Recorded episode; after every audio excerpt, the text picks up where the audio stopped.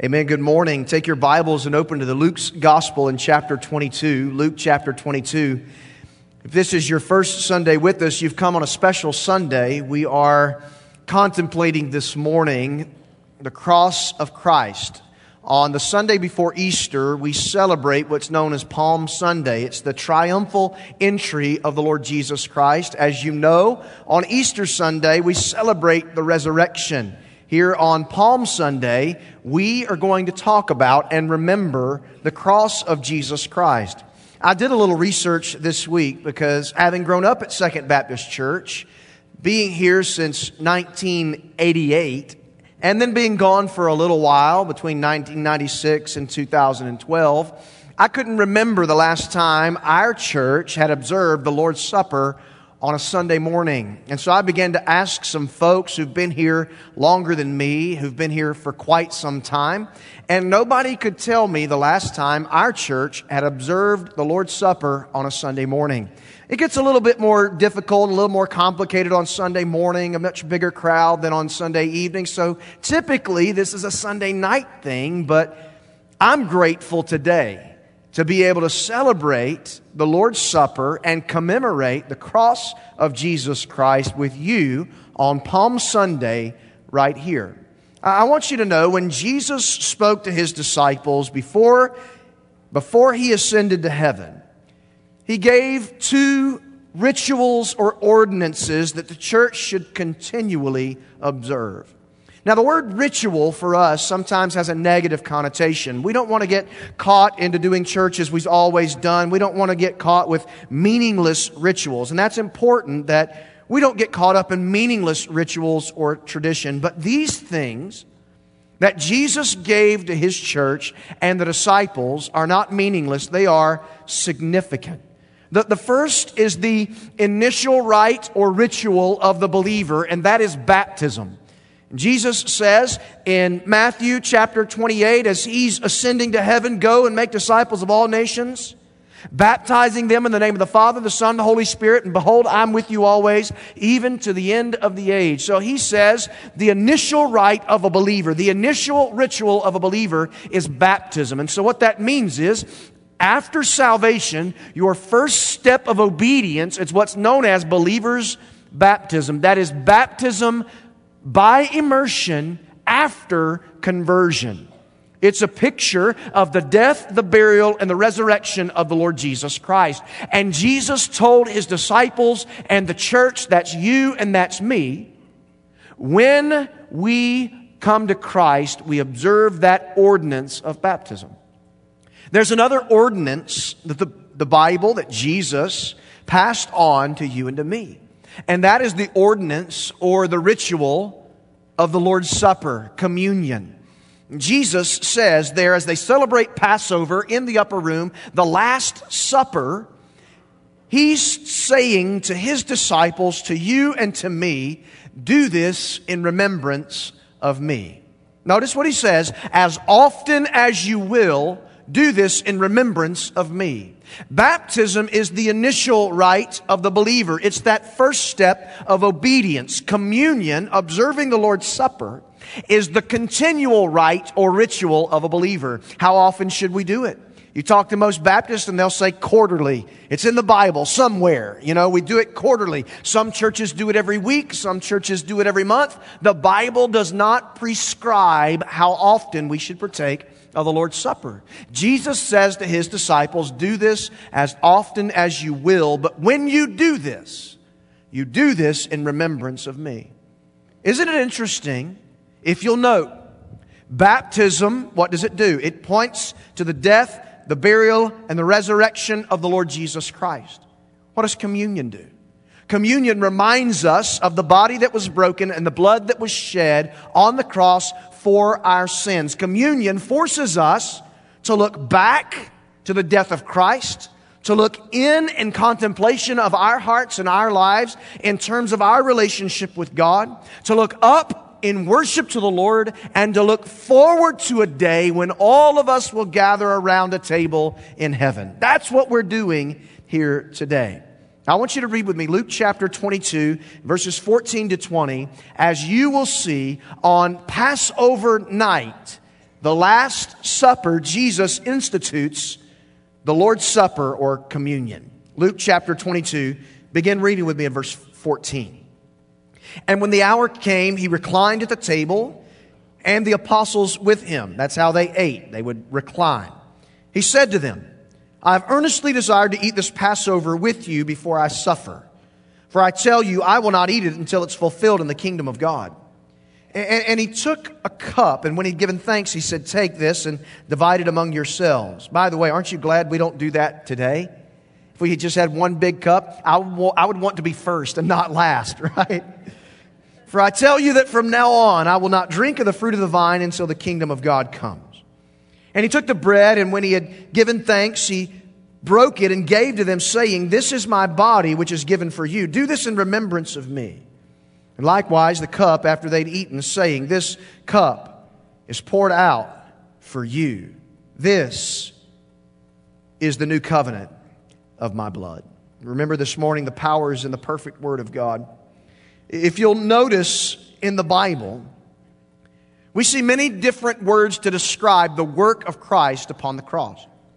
The Bible tells us that not only did Jesus Christ partake in the Passover meal and the feast with his disciples, he was a Jew, he would have followed that tradition and that ritual. But here he institutes a new supper, communion for his followers and his believers to partake in as well. The Bible uses many words to describe Christ's work upon the cross. Many different ways his work is described. It's described as a substitution. It is a substitutionary atonement. It means, the substitution means that, that the death of one on behalf of many, Christ was our substitute. It's described as a sacrifice, the shedding of his blood, the Lamb of God slain before the foundation of the world, a sacrifice that covers and cleanses sin. It's described as a ransom, paying the price to set us free from the slavery of sin and from sin's penalty. It's described as redemption, paying the price so that we might be released from the chains of sin. And the Bible describes it as a propitiation, an interesting word we don't use much. But it's important for us to understand that Bible word propitiation. Do you know what it means? It means that Christ's death on the cross not only paid the price for our sin, but it satisfied God's just wrath against sinners. So not only did Jesus pay our debt, but he satisfied the wrath of God and took the judgment that we were due. There's a theological word called expiation. It's very similar to propitiation. It's the removing of sin by being punished and paying the penalty. So Jesus not only forgave us on the cross, but he removed the debt that was against us and he nailed it to his cross. That's what he did on the cross. It's described as an atonement. Atonement, where two parties being reconciled by the making of amends by the full satisfaction of the penalty, so the offense is removed and the relationship is restored. Did you hear that? The atonement means that the enmity between God and man, the great gulf that was fixed between us, has now been spanned by the bridge of the cross of Jesus Christ and that he, by his death on the cross, made a way for righteous God and sinful man to be reconciled. His atonement means the offense is removed and that relationship can be restored.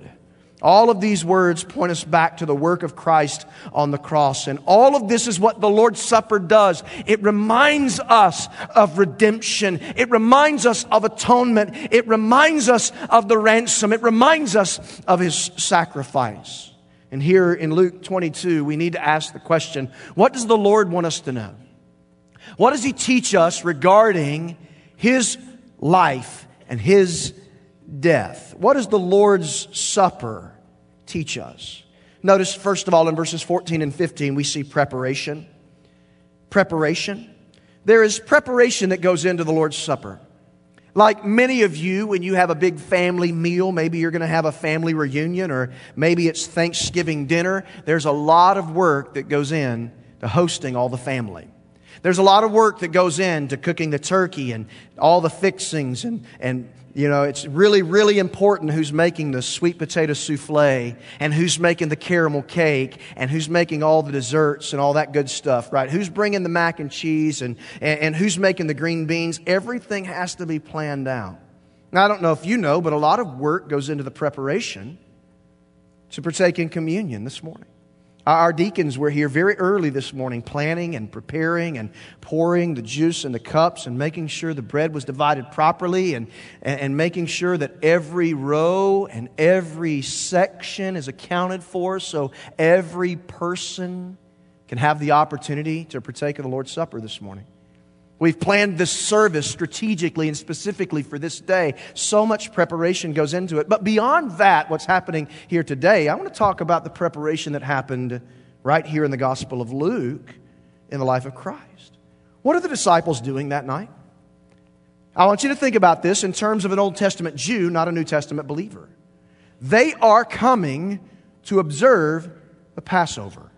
You do know that Jesus Christ, the Lamb of God, was slain during the time of Passover. That was not a mistake.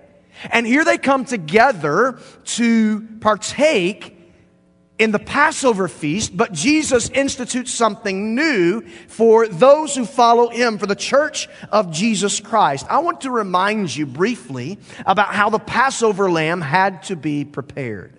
If you'll remember, the Passover was to commemorate the Jews being set free from Egyptian slavery by the death angel passing over the homes that were, that were sprinkled or where the blood was applied.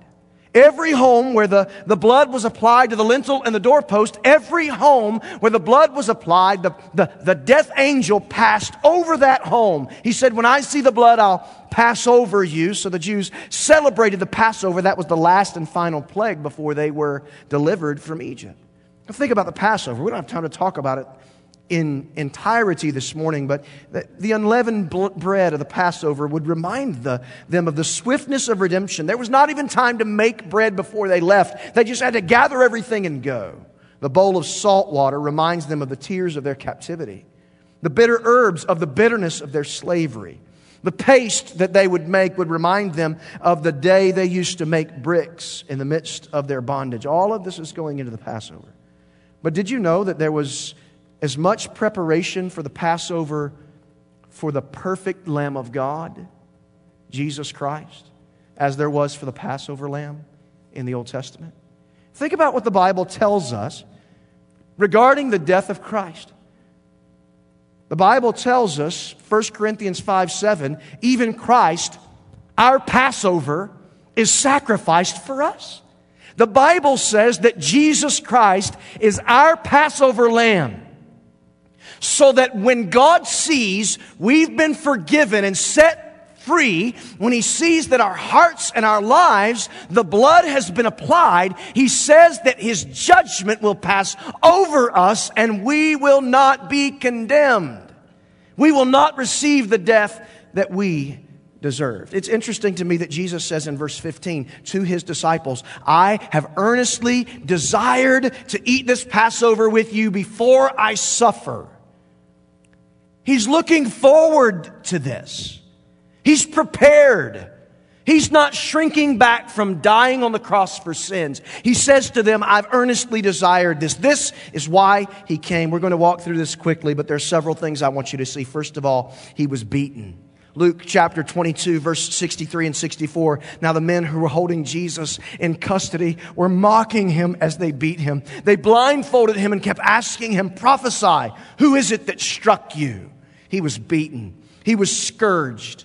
To be scourged means to be severely beaten with a multi lashed whip containing embedded pieces of metal and bone. Matthew chapter 27 and verse 26, they released for him Barabbas, and having scourged Jesus, they delivered him to be crucified. He was spit upon. Matthew chapter 27 and verse 30, and they spit on him and took the reed and struck him on the head he was mocked. Matthew chapter 27 and verse 29. And kneeling before him, they mocked him, saying, Hail, King of the Jews. He was beaten, he was scourged, he was spit upon, he was mocked, his beard was plucked out. Isaiah chapter 50 and verse 6 I gave my back to those who strike and my cheeks to those who pull out the beard. I hid not my face from disgrace and from spitting. He was stripped. Matthew chapter 27 and verse 35 tells us, and when they crucified him, they divided his garments among them, and there at the foot of the cross, they cast lots for the garments of Jesus Christ. He was nailed to a cruel cross and executed. Matthew chapter 27 and verse 38 tells us Then two robbers were crucified with him, one on the right and one on the left. The Bible tells us in John 19 and 34 he was pierced. But one of the soldiers pierced his side with a spear, and at once there came blood and water. How could Jesus look at his disciples and say, knowing everything that would come, I've earnestly desired to take this meal with you before I suffer. How could he, without any sense of fear, without any hesitation, say, I've been looking forward to this? Because his suffering was not wasted. It was not an accident. It was God's eternal plan from the very beginning. And Romans tells us in Romans 5 and verses 8 through 11, but God shows his love for us and that we was, while we were still sinners, Christ died for us. Since therefore we've now been justified by his blood, much more we shall be saved by him from the wrath of God. For if while we were enemies we were reconciled to God by the death of his son, much more now that we are reconciled we shall be saved by his life. More than that, we rejoice in God through our Lord Jesus Christ, through whom we have now received reconciliation. In other words, the price that Christ paid for us on the cross, our redemption. We've been set free see and feel the preparation. Christ was perfectly prepared for that moment, like that Passover lamb would be prepared. Not only preparation, expectation, verses 16 through 18. We need to see this in its proper focus. For in the Lord's table, we find not only a remembrance of his death, we find also a promise of his return. Do you hear that? We find here at this table not only remembrance of his death, but a promise of his return. See, the Bible tells us, verse 16, I tell you, I will not eat it until it's fulfilled in the kingdom of God. He looks at his disciples and there promises them, one day we will do this again. In other words, this is a promise that we observe the Lord's Supper not just every once in a while here at church on this earth, but we will continue to do this and proclaim His death and His resurrection and His life. One commentator says the Lord's promise to drink with the disciples in that future kingdom was another assurance to them of His return, an assurance that would take on an intensified meaning after His death resurrection, and ascension. Then the Bible tells us he took a cup. And when he given thanks, he said, Take this, divide it among yourselves, for I tell you that from now on I will not drink of the fruit of the vine until the, look at this, until the kingdom of God comes. This supper is something of an eternal ordinance. Do I know what it's going to look like one day in heaven? I have no idea. I know the Bible tells us that we'll gather around a table at the marriage supper of the Lamb. I don't know what that means. I don't know what that looks like. I know that that means there'll be Krispy Kreme in heaven. Beyond that, I have no idea. I have no idea. But I know that it means that one day we will gather together and remember the sacrifice of Christ. Luke chapter 14 and verse 15, listen to what's said here. When one of those reclined at the table with him heard these things, he said to them, Look, blessed is everyone who'll eat bread in the kingdom of God. No Atkins diet in heaven. That's what I get from that. Some of you who've done that before can say amen. Here he says there's a promise that something better is coming. So we need to see and feel the hope. So I want you to understand as we come to the table, as we contemplate the death of Christ, we look back in remembrance of what he has done, his death upon the cross. But remember, it didn't stop there. The story is not finished with the death of the Lord Jesus Christ. It's not even finished with his resurrection, which we'll celebrate next Sunday and we celebrate every single day. The story is not even done with his ascension. The story continues with his soon coming so that we might be reconciled with him for all of eternity. And that's the promise. So when we come to this table, we look back, but we look forward to the promise of God. There's preparation, expectation, and then there's proclamation. We see this in verses 19 through 20. Paul says it this way in 1 Corinthians 11 26. As often as you eat this bread and drink this cup, you proclaim the Lord's death until he comes. Did you hear that? You proclaim the gospel. When we come this morning to partake of the Lord's Supper as the family of God at Second Baptist Church, we come proclaiming his death, proclaiming the gospel. That we've been set free by our Passover lamb that was slain for us. The word proclaim in 1 Corinthians 11 26, it's, it's the word translated preach. 10 out of 17 times it's used in the New Testament. So, what does it mean? What are we preaching when we come together to take the Lord's Supper? Do you know what we're preaching? We proclaim that Christ died for our sins and for the sins of all humanity. We proclaim that Jesus Christ is the eternal Son of God who is the only way to heaven. We proclaim that He alone shed His blood for our sins upon the cross, and His blood is sufficient to save, to forgive, to cleanse the very worst of sinners. We proclaim that Jesus saves, that He rescues, that He redeems. And I want you to notice in verse 19 and verse 20 how personal and how profound this is.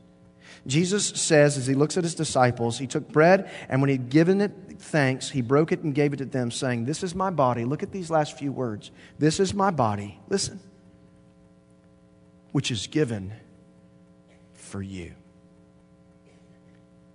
Do you see that? Verse 20.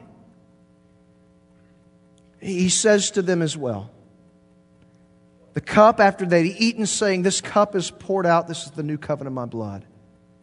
It is given for you. Think about that.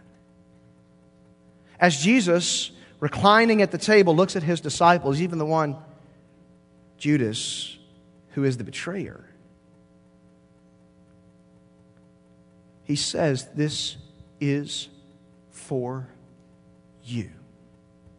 Listen, it's for you and you and you and you and everyone who calls on the name of the Lord shall be saved.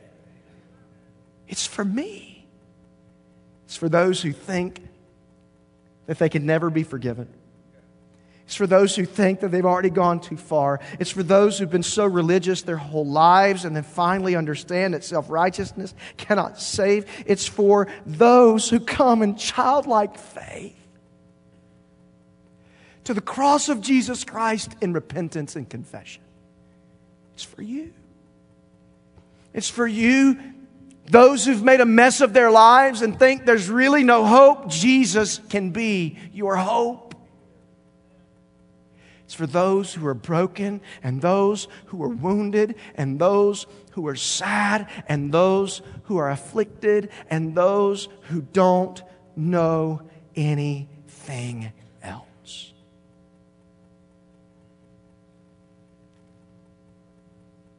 My body, my blood, given for you. So today we do not come to, to get from a preacher or a musician or a choir we don't come to get, right?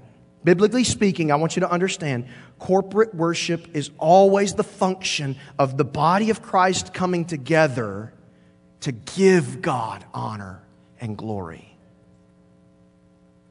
We get it backwards when we start to think what we're getting out of this. We come to give God glory and honor. So in the Lord's table, we don't come to get as much as we come to give, not only in our worship, but also our testimony. And I want to read this text to you as a caution and a warning. 1 Corinthians chapter 11, verse 26 through verse 32. Paul is talking to a church that was messed up, having all kinds of problems, especially when it came to the Lord's Supper. He says, Let a person examine himself. That's talking about us before we do this. You hear me? It's talking about us before we do this. Let a person examine himself then, and so eat of the bread and drink of the cup. For anyone who eats and drinks without discerning the body eats and drinks judgment on himself. Another translation says, eats and drinks in an unworthy manner, drinks judgment upon himself. That's why many of you are weak and ill, and some have died. But if we judged ourselves truly, we would not be judged. But when we're judged by the Lord, we are disciplined so that we may not be condemned along with the world. This is why in just a moment, before we partake of the Lord's Supper, we have an invitation. Because the Bible says we need to examine ourselves. We don't want to come to this table in an unworthy manner. Does it mean you'll be perfect? Absolutely not. But it means you'll be right with God and with others. It means that everyone who partakes of the Lord's Supper needs to be a professing follower of Jesus Christ. You don't take the juice and the bread as a sacrament that somehow makes you holy or makes you a part of God's family. You take it as an ordinance in remembrance of what Christ has done and remembering your own salvation.